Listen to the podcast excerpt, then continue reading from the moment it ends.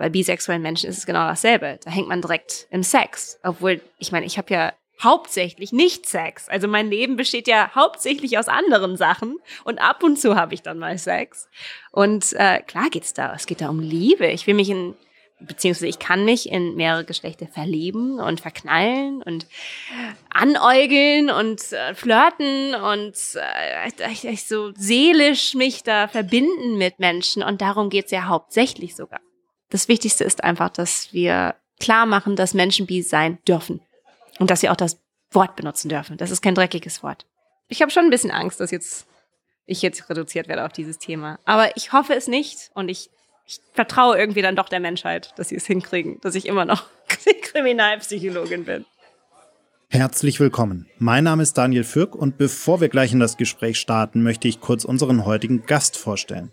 Julia Shaw ist Rechtspsychologin, Wissenschaftlerin und Autorin. Einer breiteren Öffentlichkeit wurde sie unter anderem durch ihre Bücher über das menschliche Gedächtnis, über Erinnerungen und die Psychologie des Bösen bekannt. In ihrem neuesten Buch beschäftigt sich die in London lebende Deutsch-Kanadierin nun ausführlich mit Bisexualität und gibt dabei Einblicke in ein Thema, das in unserer Gesellschaft noch immer viel zu häufig tabuisiert wird. Ich wollte von ihr wissen, was Bisexualität eigentlich genau ist, woher Biphobie kommt, warum bei diesem Thema immer noch so viel Unverständnis herrscht und was man dagegen tun kann.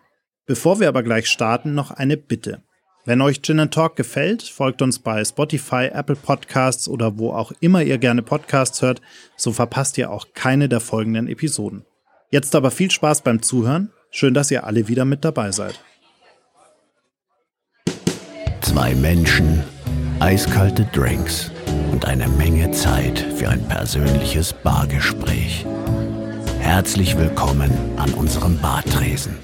Herzlich willkommen zu einer neuen Folge Gin and Talk. Mach es dir gemütlich, lehn dich zurück und tauche ein in die verrucht düstere Atmosphäre unserer Studiobar.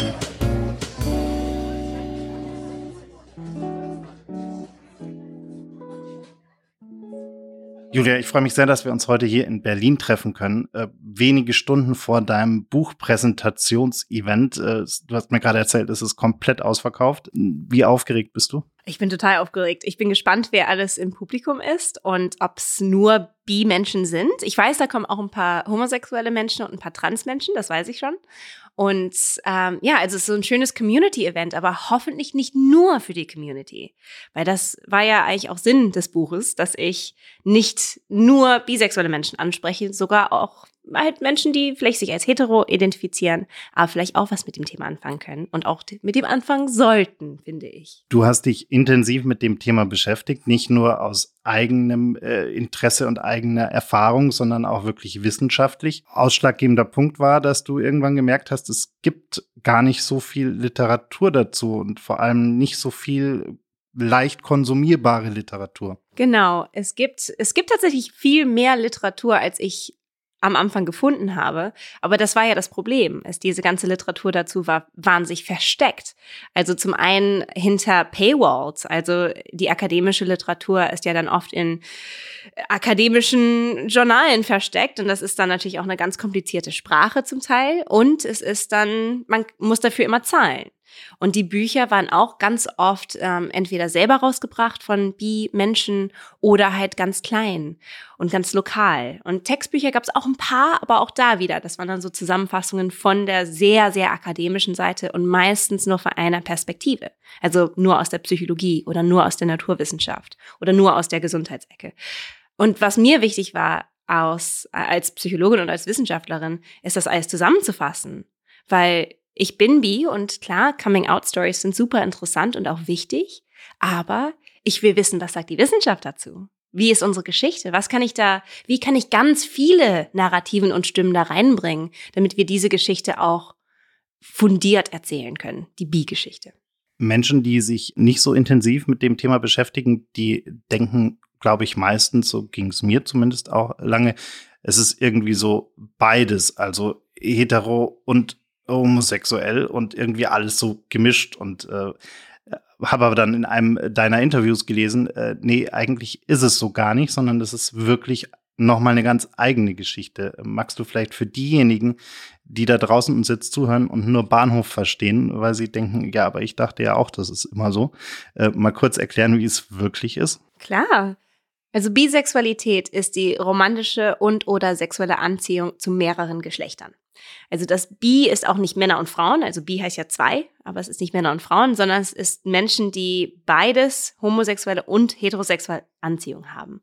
Aber das heißt nicht, dass es einfach nur 50-50 ist. Also, dass man, ich, ich, ich kann dazu eine lustige Story erzählen, weil diese Woche hatte ich einen Auftritt und da war neben mir, gab es dann eine Vorstellung zum Thema Wein. Und es ging für den Sommer um Rosé. Und der Weingüter hat dann ganz klar erzählt, nein, man denkt ja manchmal, das ist einfach eine Mischung aus rotem Wein und weißem Wein, aber es ist ein eigener Wein. Und ich musste denken, ja, so ist es bei Sexualität auch. Man denkt, das ist dann einfach so eine Mischung, aber es ist schon was Eigenes. Es kommt auch ähm, es gibt eine eigene Geschichte, es gibt eigene Erfahrungen, es gibt eigene Forschung. Und äh, das ist auch ganz wichtig, das wirklich anzusprechen, wie es anders ist. Klar, queer und der Regenbogen ist immer schön, wenn wir über uns als queere Community sprechen. Ist auch ganz wichtig.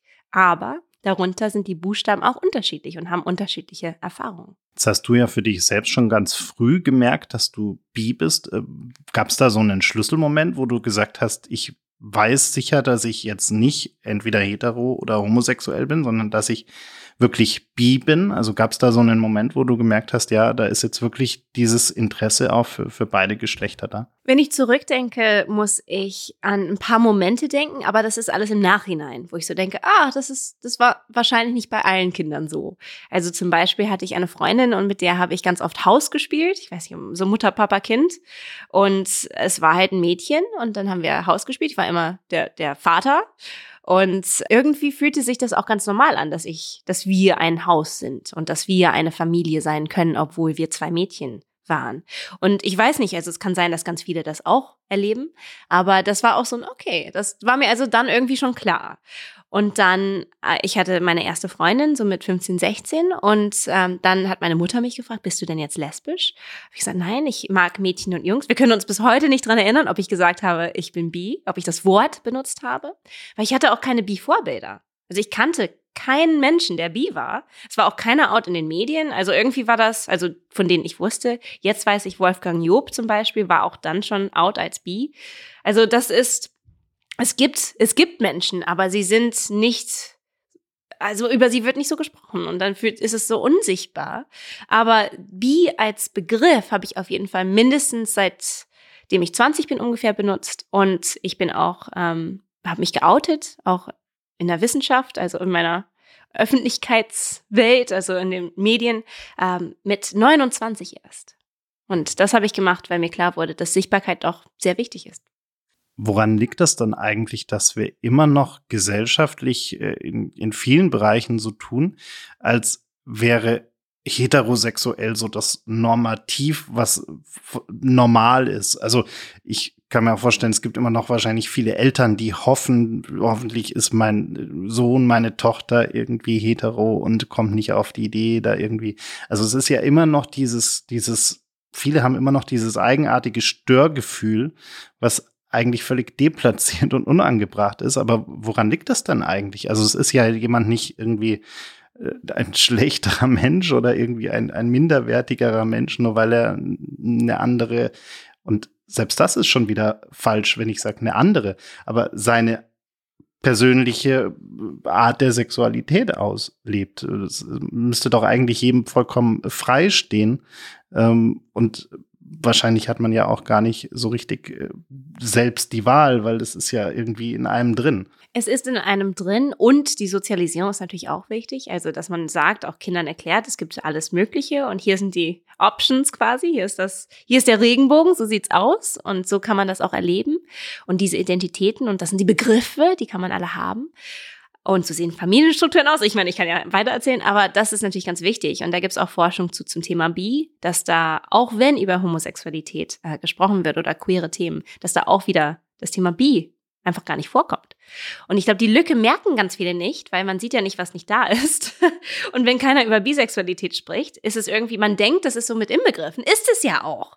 LGBT. Es ist ja drin.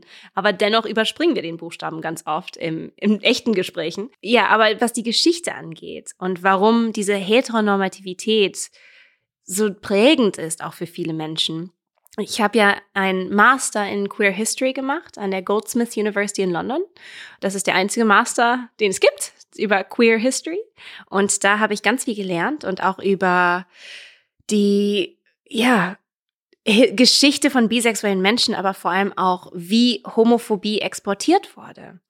Also wir haben vor allem auch Homophobie von der Kirche eher gelernt, auch in Deutschland. Ähm, also wie eine Familie aussehen soll. Da gab es ganz strikte, gibt es immer noch ganz strikte Ideen von. Und alles andere war ja abartig, alles andere war nicht moralisch okay, das war ja pervers, das war ja richtig, man geht dafür in die Hölle. Also es war ganz, ganz klar. Und das gibt's natürlich immer noch in vielen Ländern. Und diese Homophobie hat die Kirche, dann muss ich auch sagen, äh, also nicht nur die Kultur, sondern die Kirche selber exportiert. Und die Länder, die inzwischen, vor allem die christlichen Länder in zum Beispiel Afrika wie Uganda, die, die haben das immer noch, weil sie halt wahnsinnig christliche Länder sind.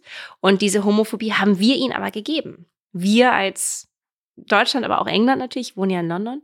Und das ist, da muss man sich auch noch dran erinnern. Also das, weil jetzt kann man ja so, so einfach draufschauen auf diese Länder, da schreibe ich ja auch drüber in dem Buch und sagen, ach, das ist so rückwärts. Das ist so, die müssen sich ändern und ah, das ist doch, da kann man auch ganz schnell rassistische Argumente draus machen und da muss man wahnsinnig, wahnsinnig aufpassen, weil wir sind der Grund, dass sie so mit Sexualität umgehen. Das war vor uns, vor der Colonization, hatten die auch ganz andere Ideen von Sex und Gender und ähm, ich finde es ganz interessant, einfach diesen Hintergrund zu sehen. Aber deshalb, Heteronormativität ist vor allem auch von der Kirche. Jetzt sitzen wir ja hier so äh, im, im sehr aufgeschlossenen Berlin in einem Land, in dem inzwischen auch sehr viel äh, gesellschaftlich akzeptiert ist, was vor vielleicht 50 Jahren noch ganz anders aussah. Ähm, du hast es gerade schon angesprochen, es gibt aber ganz viele Länder, in denen äh, sind diese ganzen Themen immer noch nicht nur Tabuthemen, sondern sogar äh, Straf Taten, äh, für die man teilweise im Gefängnis landet. Äh, wie, wie geht's dir damit? Ich habe in einem äh, Interview mit dir gelesen, du hattest auch selbst mal eine Erfahrung in einem dieser Länder, wo es äh, ja so ein bisschen haarscharf knapp wurde. Ist das, ist das was, was für dich, ähm, also dieses Privileg, dass wir, dass wir hier ich sage jetzt mal, im Westen, wobei das auch schon wieder schwierig ist, aber äh, hier im Westen irgendwie haben, dass, dass wir darüber auch so offen diskutieren können und uns damit auch so offen beschäftigen können, ohne irgendwelche Konsequenzen im ersten Schritt zumindest mal fürchten zu müssen. Über Vorurteile und so weiter können wir dann gleich nochmal reden, aber ich weiß gar nicht, ob es Sinn macht, die Welt in den Westen und den Nicht-Westen aufzuteilen, was ähm, Sexualitätsnormen angeht. Also zum einen ist ja Australien ist ja auch ziemlich offen für sowas, aber auch ähm, es gibt Länder in Süd Südamerika, die auch ziemlich offen sind. Es gibt auch welche, die sehr zu sind. Auch da wieder ähm, spielt die Kirche eine Rolle. Ähm, das Land, wovon du sprichst, das war Pakistan, natürlich im Islam. Also natürlich nicht alle Menschen, die muslimisch sind, aber viele ähm, sehen auch immer noch Homosexualität als eine Sünde und dementsprechend auch Bisexualität, vor allem wenn man dann mal sich homosexuell in eine Beziehung gibt oder halt homosexuellen Sex hat. Aber ich, ich glaube, wir müssen ganz vorsichtig sein mit dem Westen, weil auch in, im Westen, also sieh dir Ungarn an, da kann es auch wieder rückgängig werden, da kann es auch wieder illegal werden, ist es auch dann teilweise, dass es dann vom Staat verfolgt wird auf unterschiedliche Art und Weise. Also klar ist es nicht eine Straftat, wo jetzt die Todesstrafe wo man die Todesstrafe für bekommt, in den meisten Ländern. Aber es kann trotzdem negative Konsequenzen kommen. Man kann dafür ins Gefängnis kommen. Es gibt, es gab, es gibt wahrscheinlich immer noch LGBT-Free-Zonen in äh, Ungarn. In Amerika wird auch wieder jetzt Tabuthema, dass man überhaupt schwul sagt. Also don't say gay. Ich meine, das sind nicht Themen, die jetzt plötzlich weg sind, nur weil wir im Westen sind. Und auch hier in Berlin, in dieser, ich habe ich jetzt vor kurzem den Begriff zum ersten Mal gehört, in der Regenbogen-Hauptstadt. Hier gibt es auch ganz, ganz viele Ecken und ganz, ganz viele Menschen, die nicht so offen sind für queere Themen und sie auch in Communities sind, wo, wenn man queer ist, leiden. Und das dürfen wir nicht unterschätzen. Und dieses Gespräch muss weitergehen, weil es ist nicht einfach irgendwann vorbei. Das sieht man, wenn man sich die Geschichte anschaut, kommt das in Wellen, da müssen wir wahnsinnig mit aufpassen, kann wieder rückgängig gemacht werden und vor allem, es wird immer weiter queere Leute geben. Es wird ja immer irgendwen angehen und dementsprechend immer weiter drüber sprechen. Jetzt bist du ja auch Psychologin. Kannst du erklären, wie diese Angst, äh, diese Homophobie in den Köpfen der Menschen entsteht? Also wo kommt das denn her, diese, diese Angst, diese, diese Distanz, die viele Menschen nach wie vor zu diesen Themen aufbauen wollen? Es geht vor allem darum, dass, also ich glaube, das ist auch zweifältig. Also zum einen, weil es oft Witze gibt über, das ist doch super schwul oder that's so gay, gibt's auch auf Englisch. Ähm, als ich Jugendliche war, war das immer noch so der oh, it's so gay, das war was Negatives. Also Schwulsein und homosexuelle Sachen waren negativ.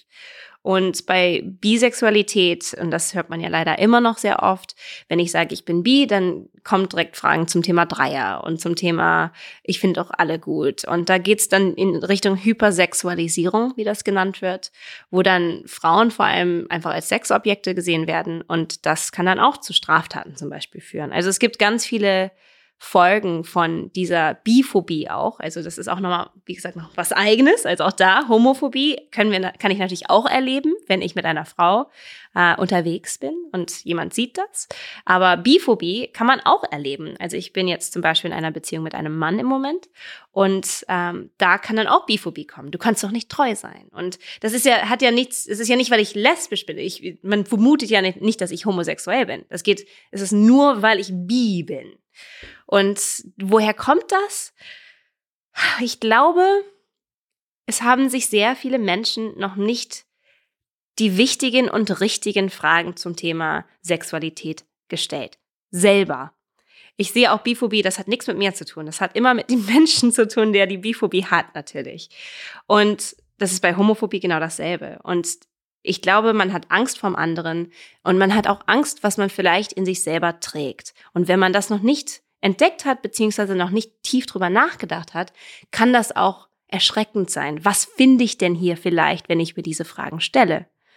Und ich glaube, daher kommt das. Ich glaube, das ist so ein bisschen Angst vor der eigenen Entdeckung. Ich habe auch oft das Gefühl, immer wenn es um weitesten Sinn auch queere Themen geht, es, es wird immer sexualisiert. Also es wird eigentlich gar nicht über Emotionen, über Gefühle gesprochen, sondern es wird irgendwie immer nur darüber gesprochen, wer jetzt mit wem wie ins Bett geht. Wo, wo, kommt das denn her? Also das ist doch eigentlich vollkommen bescheuert und wird, wird ja dem, dem Gefühlsleben eines Menschen überhaupt nicht gerecht. Ich glaube, weil da zum einen die Scare Tactics, also diese ganzen auch homophobischen ähm, Messages, die wir ein Leben lang schon gehört haben, auch auf unterschiedliche Art und Weise natürlich. Aber da geht's auch immer um Sex. Also da geht's ja um den Akt ganz oft. Und der Akt ist ekelhaft. Und der Akt, wie machen die das überhaupt? Also bei Frauen ist ja auch so, ich verstehe das logistisch gar nicht, ist ja gar nicht Sex. Also da, da gibt's ja einfach Aufklärung, die wir nie gemacht haben. Ich glaube in den Schulen und ich weiß auch in vielen Schulen ist es jetzt besser geworden, dass man auch mal drüber spricht. Sex ist nicht unbedingt auch Penetration. Also da gibt es ganz viele Sachen, die zum Sex dazugehören. Und Beziehungsstrukturen sind auch wichtig und Familienstrukturen und Liebe und Consent und nicht nur was das Physische angeht. Also da glaube ich, wir gehen in eine gute Richtung mit solchen Themen, aber wir haben noch sehr viel zu tun. Und klar, bei bisexuellen Menschen ist es genau dasselbe. Da hängt man direkt im Sex, obwohl ich meine, ich habe ja hauptsächlich nicht Sex. Also mein Leben besteht ja hauptsächlich aus anderen Sachen und ab und zu habe ich dann mal Sex. Und äh, klar geht's da, es geht da um Liebe. Ich will mich in beziehungsweise ich kann mich in mehrere Geschlechter verlieben und verknallen und anäugeln und äh, flirten und äh, ich, ich so seelisch mich da verbinden mit Menschen und darum geht's ja hauptsächlich sogar. Du hast gerade auch das Thema Schule angesprochen. Eine Freundin von mir hat gerade ein Startup gegründet, das ein vereinfacht gesagt ein Social Network für äh, Erwachseneninhalte baut, die aber quasi fair produziert werden und gleichzeitig auch noch das Thema Sex Education mit in Angriff nimmt, weil sie sagt, wenn sie auf sich selbst zurückschaut und ihre eigene Erfahrung aus der Schule zurückschaut, dann äh, wüsste sie eigentlich nicht mal genau, wie man überhaupt irgendwie ein Kondom überzieht. Also sind wir da auch in der Schulbildung immer noch viel zu prüde. Ich kann mich noch erinnern, damals, da wurde dann irgendwie so ein 35 Millimeter Film in so einen alten Projektor eingelegt. Und dann genau, hat man da das dann so reingerollt. Auf Genau, So, ja, genau. Da kam der Fernseher. Ich weiß nicht, wie es heute ist, aber wahrscheinlich inhaltlich hat sich da wahrscheinlich gar nicht so viel getan, oder?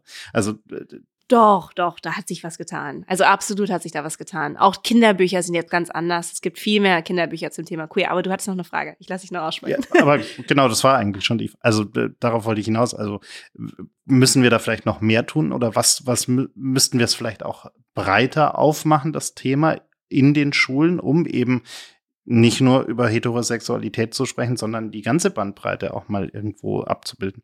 Ja, das müssen wir. Und das ist ja genauso wie bei anderen Themen, was Minderheiten angeht. Also ob es Thema Rassismus ist, ob es Thema Menschen mit Behinderung ist, ob es Sexualität ist. Also Sichtbarkeit in der Schule in allen Disziplinen ist wichtig. Also dass man nicht nur drüber spricht und auch Frauen. Ich meine, eine lange Zeit ist, ich habe auch in der Psychologie, also es waren ja Mann, Mann, Mann, Mann, Mann. Also man hat ja kaum über die Frauen gesprochen, die natürlich auch großartige Studien und großartige Thesen ähm, äh, geschrieben haben.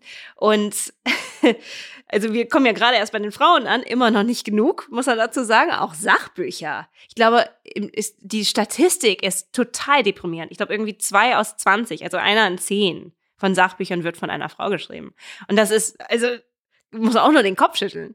Und das ist bestimmt nicht, weil keine Frauen, weil Frauen nichts zu sagen haben oder weil Frauen keine Bücher schreiben wollen, sondern das System ist immer noch sehr männerdominiert. Und das ist in der Wissenschaft genauso, das ist in vielen ähm, Bereichen genauso. Aber was wir sehen in zum Beispiel Kalifornien, da gibt es jetzt vom Staat den Mandate, also es ist jetzt eine Pflicht, dass LehrerInnen auch über Sexualität und, und, und Themen von Race zum Beispiel angehen im normalen Curriculum, also in den normalen Klassenzimmern, nicht nur im Sex-Ed. Also es geht halt dann in der Geschichte, dass man auch mal sagt, ach übrigens, sie war bi und er war das und hier ist eine Transperson und hier, ach ja, auch ganz wichtig, dass wir auch schwarze Stimmen haben und dass wir halt die Komplexität der Menschen auch darstellen in den unterschiedlichen Disziplinen. Weil nur so sehen Kinder, die halt selber auch ne, ihre eigenen Identitäten alle haben, dass sie vielleicht auch WissenschaftlerInnen werden können, dass sie vielleicht auch die Geschichte schreiben können. Sie können auch tolle Sachen tun. Und das ist doch inspirierend und das wollen wir doch für unsere Kinder.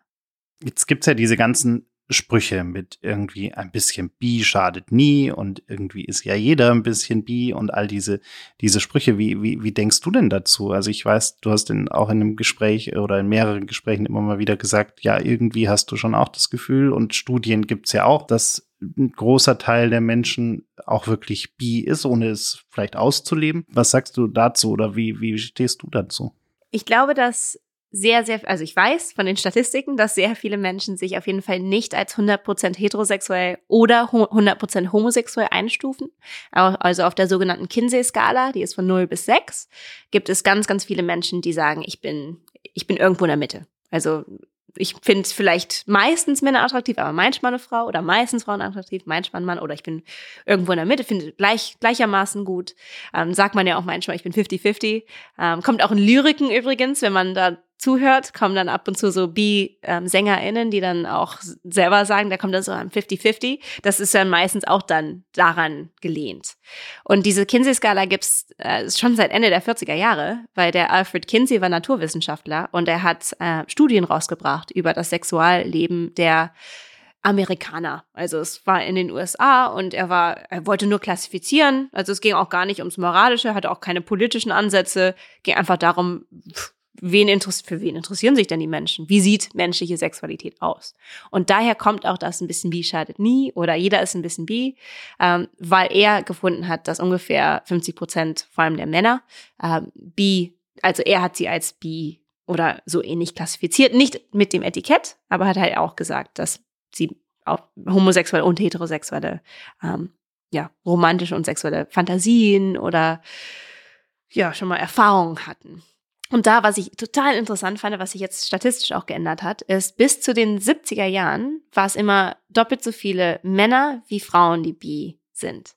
Und jetzt ist ja ganz klar die Annahme auch, viel mehr Frauen sind bi als Männer. Aber das hat sich geflippt. Und das, so ganz warum weiß ich nicht, aber jetzt sind tatsächlich doppelt so viele Frauen, die sich als bi identifizieren als Männer. Vielleicht, weil mehr der Bi-Männer sich jetzt als schwul identifizieren, vielleicht, who knows. Aber ist auf jeden Fall, diese Annahme ist neu, dass es jetzt immer die Frauen sind. Aber dass es dann nicht ausgelebt wird, liegt dann wirklich auch eigentlich an, an kultureller, gesellschaftlicher Prägung, an Angst, an Berührungsängsten, an äh, der Angst der Verurteilung, äh, Vorurteile, all diese Dinge, oder? Weil wenn wir uns von all dem freimachen würden, dann gäbe es ja eigentlich keinen Grund, wenn ich vielleicht irgendwie äh, Bi-Fantasien, Gefühle, wie auch immer habe, dass ich es dann mal ausprobieren würde, oder? Ich glaube, wenn es so viele Rom-Coms, Romantic Comedies gäbe, zum, wo es auch bisexuelle Menschen gäbe, die sich in Menschen verlieben, egal was ihr Geschlecht ist, und wir mit sowas aufgewachsen wären, hätten wir eine ganz andere Idee von auch, wie Beziehungen sein können. Also das, was ja auch für ganz viele auch, was ich interessant finde, ganz viele, die ähm, vielleicht homosexuelle Fantasien haben, die sich aber selber als heterosexuell bezeichnen. Ganz viele von ihnen sagen ja, aber ich weiß, ich bin nicht bi oder ich bin nicht schwul oder, oder lesbisch, weil ich kann mir keine Beziehung vorstellen. Also ein bisschen was so küssen und so kann ich mir vorstellen, aber eine Beziehung kann ich mir nicht vorstellen. Das ist so der Knackpunkt. Und ich muss dazu einfach sagen, ja klar kannst du dir keine Beziehung dazu vorstellen, hast es ja auch noch nie gesehen. Also es gibt ja keine Vorlage. Und wenn man keine Vorlage hat, ist es ganz schwer, da muss man schon kreativ sein oder schon mal gelebt haben, um das wirklich zu sehen. Oder Freunde und Familie haben, die das, die bi, die offen bi sind. Ja, also da, da gibt's immer noch viel zu tun. Aber die Idee, dass ja die meisten Menschen bi sind, vielleicht, dass es die soziale Prägung ändert, bestimmt.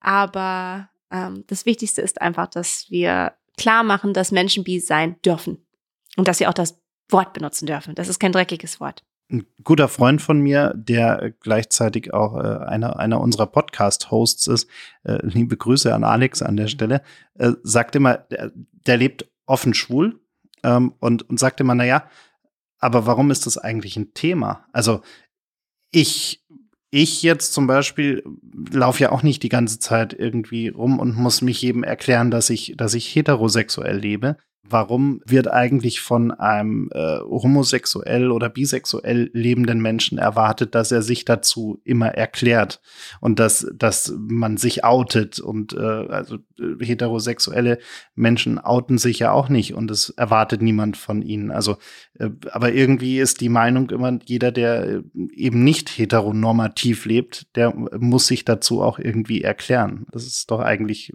bescheuert. Ist es. Und ich schreibe in meinem Buch Buchbi auch darüber, weil ich, ähm, es ist mir ganz wichtig, in dem Buch auch immer wieder über Heterosexualität zu sprechen. Weil wir tatsächlich, das ist so, auch die Norm muss man nicht erklären, alles andere muss man erklären. Das ist totaler Blödsinn. Also was Heterosexualität ist und wie viele Menschen, die hetero sind, und ich mache immer den Witz, es gibt sehr viele Menschen, die hetero sind, die sich aber nicht so benehmen, nicht so verhalten. es ist, die dann trotzdem Sex mit Männern haben oder aber sagen, nein, ich bin 100% hetero. Also das darf man auch ruhig hinterfragen, was das heißt für den Menschen und ob es überhaupt das Richtige ist und, und, und. Aber bei einem Kapitel über die, dass die meisten bisexuellen Menschen heimlich leben, immer noch. Also die wenigsten Bi-Menschen sind out und auch viel weniger Bi-Menschen als zum Beispiel lesbische und schwule Menschen. Also ungefähr halb so viele Bi-Menschen sind out. Und nochmal weniger Männer. Also Bi-Männer sind, also die, die Zahlen sind katastrophal, wie viele out sind, auch zu ihren Geliebten, äh, ihren Geliebten. Also innerhalb der Familie, innerhalb Partnerschaften sogar nicht. Also da gibt's ganz, ganz viele, die nicht out sind. Und da wollte ich aber auch erstmal das Thema, warum heißt es denn eigentlich Coming Out? Was ist denn, woher kommt das eigentlich? Und warum heißt es straight und gay? Und woher kommen diese ganzen Begriffe? Und da, das habe ich in meinem Masterstudium auch gelernt, dass die, die sogenannte Narrative des Schranks so The Closet. Man sagt ja, I'm coming out of the closet. Die Narrative des Schrankes ist gar nicht so un unpolitisch. Und wie du sagst, es gibt ganz viele Menschen, die sagen, warum soll ich mich hier offenbaren? Ich, und wenn ich, wenn ich nicht sage, dass ich bi bin und wenn man das nicht über mich weiß, werde ich direkt als Lügner bezeichnet, wenn ich dann irgendwann später mich oute. Und das ist, es soll sich so entweder jeder outen oder ich, also irgendwie, dass ich mich jetzt versteckt habe die ganze Zeit, ist auch Blödsinn. Und äh, da, da sehe ich auch viel Sinn drin. Allerdings, weil es immer noch die Annahme gibt, jeder ist hetero, bis es bewiesen ist, dass er es nicht ist oder sie, brauchen wir immer noch die Sichtbarkeit. Also Outings sind wichtig und ähm, ich würde auch einfach sagen, wenn ihr es könnt und vor allem, wenn ihr bi seid, aber natürlich auch bei, mit anderen Identitäten, seid sichtbar. Das macht was aus. Und ich kann es jetzt zum Beispiel und ich hätte das als Teenagerin, das wäre so wichtig gewesen für mich. Und das, wenn man selber die Macht hat, äh, da, da gibt man dann auch ein bisschen die Macht an die, die es nicht haben. Und das ist, glaube ich, da, da müssen wir immer noch dran arbeiten, an der Sichtbarkeit. Wenn wir mal so eine utopische Zukunftsvision äh, spinnen, äh, wäre es eigentlich nicht schöner, wenn wir irgendwann mal in einer Zeit leben, wo wir überhaupt nicht in diesen Kategorien denken müssten, weil wir irgendwie alle Menschen sind und vielleicht fühlt sich der eine mal dem Menschen und mal dem Menschen, egal, unabhängig von irgendwelchen Geschlechtern hingezogen und äh, kann das offen ausleben. Also eigentlich wäre es doch viel schöner, wenn wir in eine Welt kommen würden oder in eine Zukunft kommen würden, wo wir diese ganzen Kategorien gar nicht mehr brauchen. Ja, das wäre schön. Allerdings Identitäts Etiketten können ja auch immer noch hilfreich sein, weil ich damit auch kommuniziere, was ich suche. Und also, dass ich zum Beispiel, wenn ich sage, ich bin queer, was ich ja auch manchmal sage, weil das ist für mich der Oberbegriff inzwischen geworden, für viele andere ja auch, ähm, das hilft nicht unbedingt, weil, okay, ist, wenn ich jetzt eine Frau bin, interessiert sie sich an mir, ist sie vielleicht trans, was ja auch wie, wie gesagt, es kann, es kann ja auch schön sein, wenn das so ein bisschen abstrakter ist. Aber das hilft mir jetzt nicht beim Dating. ähm, es hilft schon mehr, wenn ich sage, ich bin bi. Damit ist es klarer, was ich möchte und was ich auch mit dieser Identität vielleicht ähm, erreichen möchte. Also ja, utopisch, aber also diese utopischen Gedanken, da muss man sehr mit aufpassen. Also da gibt's auch, auch Literatur zu, dass Bisexualität immer nur in der Zukunft existiert. Und dass irgendwie, ach, irgendwann sind wir doch alle bi, ist doch alles fluide, dann ist doch Gender auch alles ist. Ja, äh, cool. Ich lese auch viel Science Fiction, aber es darf auch im Jetzt existieren. Und das ist das Problem, wenn wir zu sehr an der Utopie hängen, dann gibt's es nicht im Jetzt. Und ich hätte es gerne im Jetzt. Ich hatte, wenn wir noch mal kurz auf das Thema Vorurteile und äh, Verurteilungen kommen, äh, ich, ich hatte in der Vorbereitung so ein paar Gespräche mit dir gelesen und hatte so ein, zwei Interviews, wo ich diese ganzen Randtexte, die dazu geschrieben worden sind, also nicht deine, deine Aussagen, sondern das, was so zwischen den Zeilen noch hingeschrieben wurde, wo ich mir dachte, hä, wie, wie, wieso ist das jetzt relevant? Also, wo man dann irgendwie aus meiner Sicht erzwungen versucht hat, noch irgendwelche Klischees äh, zu beschreiben oder zu bedienen. Und ich dachte, ich hatte so ein richtiges Störgefühl dabei, wo ich mir dachte, hä? Das hat doch jetzt mit dem Thema gar nichts zu tun. Und das ist doch eigentlich völlig irrelevant, was jetzt eine Person in dem Moment vielleicht gerade trägt oder, oder wie sie sich äh, gibt oder äh, ob sie im Gespräch gendert oder nicht gendert. Äh, also die, diese ganzen Dinge fand ich irgendwie so, so, so eigenartig, äh, Klischee bedienend. Wie, wie geht's dir mit solchen Themen? Also ich gab ja auch die, die Geschichte, dass du, dass du äh, bei einem äh, Verleger quasi so ein bisschen abgeblitzt bist, äh, oder nicht nur ein bisschen, sondern abgeblitzt bist, weil er gesagt hat, er braucht kein Buch zu Bisexualität, weil es gäbe ja schon so viele. ähm, also, äh, wie, wie, wie geht's dir mit diesen ganzen Dingen? Mir geht es ich finde es vor allem interessant, also aus psychologischer Sicht. Ich bin ja bewaffnet, also ich komme ja mit den ganzen Studien, ich weiß, dass es das alles gibt. Ich komme da jetzt nicht naiv rein und zum Teil tatsächlich, ich meine, ich wünsche, es wäre nicht so, aber es ist tatsächlich manchmal bestätigend, dass ich auch richtig über dieses Thema geschrieben habe, weil ich schreibe halt in dem Buch auch viel über die Klischees und wie toxisch sie sein können. Und wenn mir dann jemand gegenüber sitzt und die auch, damit auch kommt, ist das ja eigentlich zu erwarten. Also dann habe ich richtig geforscht, könnte man sagen. Und leider ist es immer noch ähm, zutreffend. Aber ja, es ist, es sprechen mich Menschen ganz, ganz anders auf dieses Buch an als auf meinen anderen zwei Büchern. Weil ich habe ja schon ein paar geschrieben, also einmal über zum Thema Gedächtnis und einmal zum Thema Böse. Ich bin ja Kriminalpsychologin und in dem Buch gibt es ja auch ein paar Aspekte der Kriminalpsychologie, die dann reinkommen. Also Menschenrechte, da gibt es ja ein ganzes Kapitel drüber in dem Buch.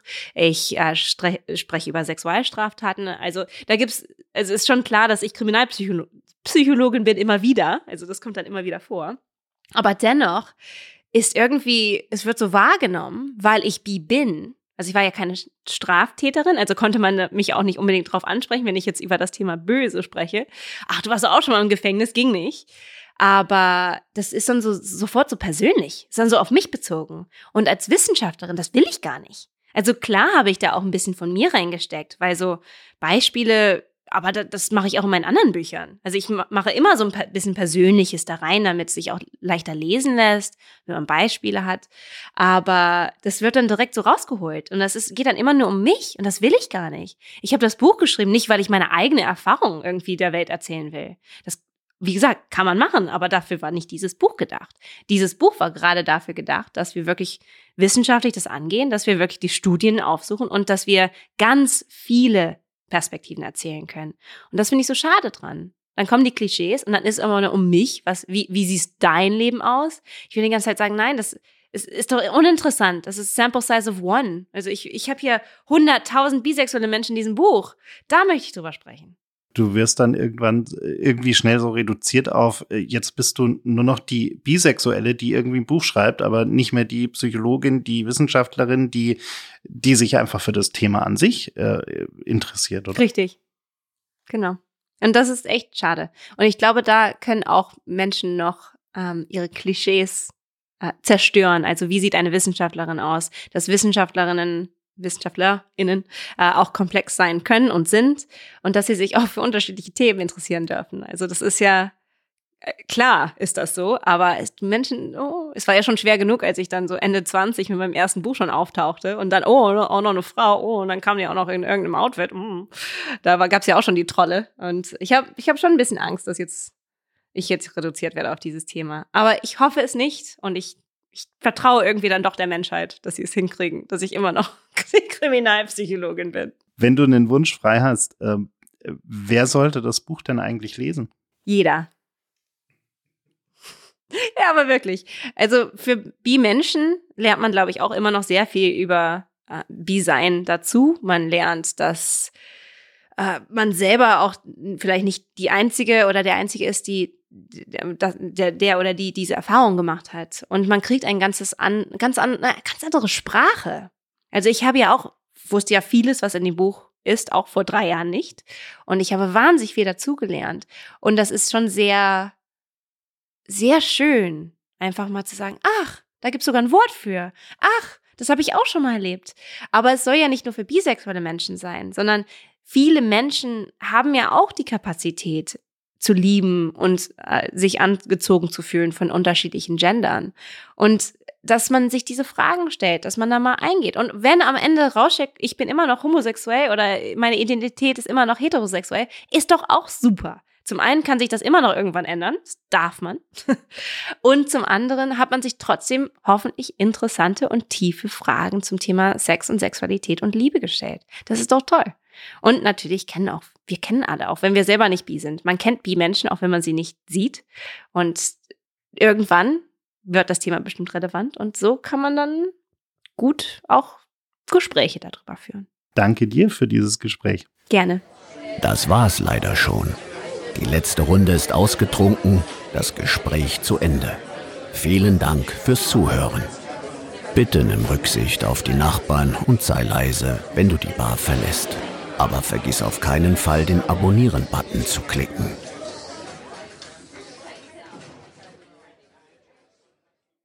Gin and Talk ist ein Podcast von 48 Forward, produziert in den 48 Forward Studios in München.